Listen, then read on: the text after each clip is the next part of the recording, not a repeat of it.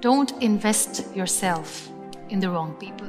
Because when you invest yourself in the wrong people, they break you into pieces, they torn you apart in such a way that it takes years and years to get back together.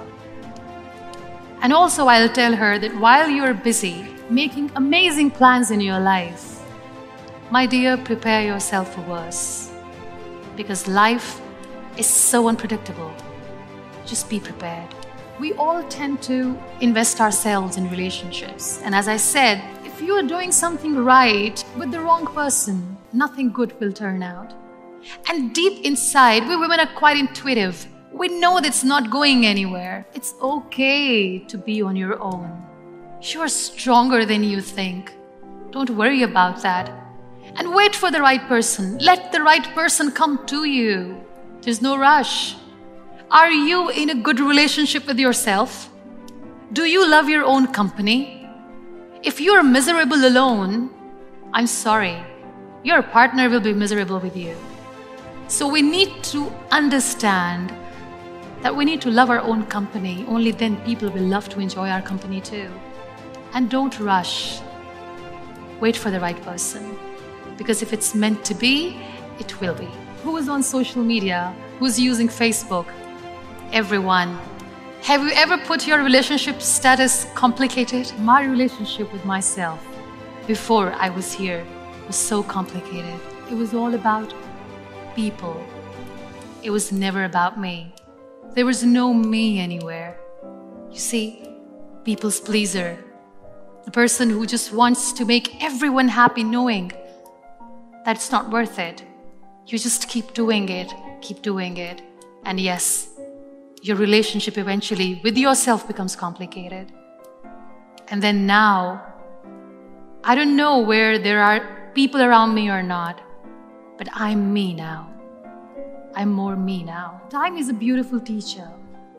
It filters out the extras from your life, including people. Being in the wheelchair in 12 years, I've met three categories of people. Number one category is of the people who see you in the misery, in pain, and they back off. They're like, we are gone. We can't handle. I respect them for their honesty. Then there is another category of the people who are not there with you, but they just want to cling on with you all the time. They're so weak that they try to stay in your shadow. Liberate yourself from those people because they are toxic for you. Don't let them cling on to you because they're not there to help you. Liberate them. Liberate yourself. And then there is third category. These beautiful people who are so selfless that when they see you in pain, they stand next to you. They've got your back. They don't share the limelight. They are just there for you. These are your people. Value them. So, yes, there are three categories of people Try to surround yourself with those who are real, and you will feel real. I pity those who see their failure in your success. You know, these critics, they were once dreamers. They just wanted to achieve something that today you have. But they gave up and they started becoming jealous of you. Pray for them because they're in a lot of pain. I've never claimed to be strong all the time. I'm one of those few people who have always acknowledged vulnerability. Because when we are vulnerable, we are humans. There are days when I don't feel like getting up in the morning. There are days when I don't feel like sitting in the wheelchair and face the world.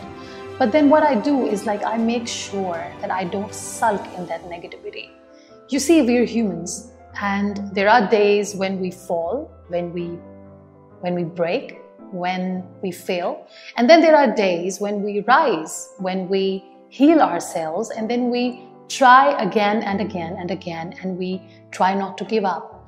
And all this journey, all that process of falling and getting back up defines our journey and defines who we are. I want to be remembered as an empath, somebody who just didn't say that I feel your pain. But I want people to see that when I say this, I mean it. And as far as my life story is concerned, I don't know how my story will end. Maybe it will never end. But yes, nowhere in my text the world will ever read I gave up.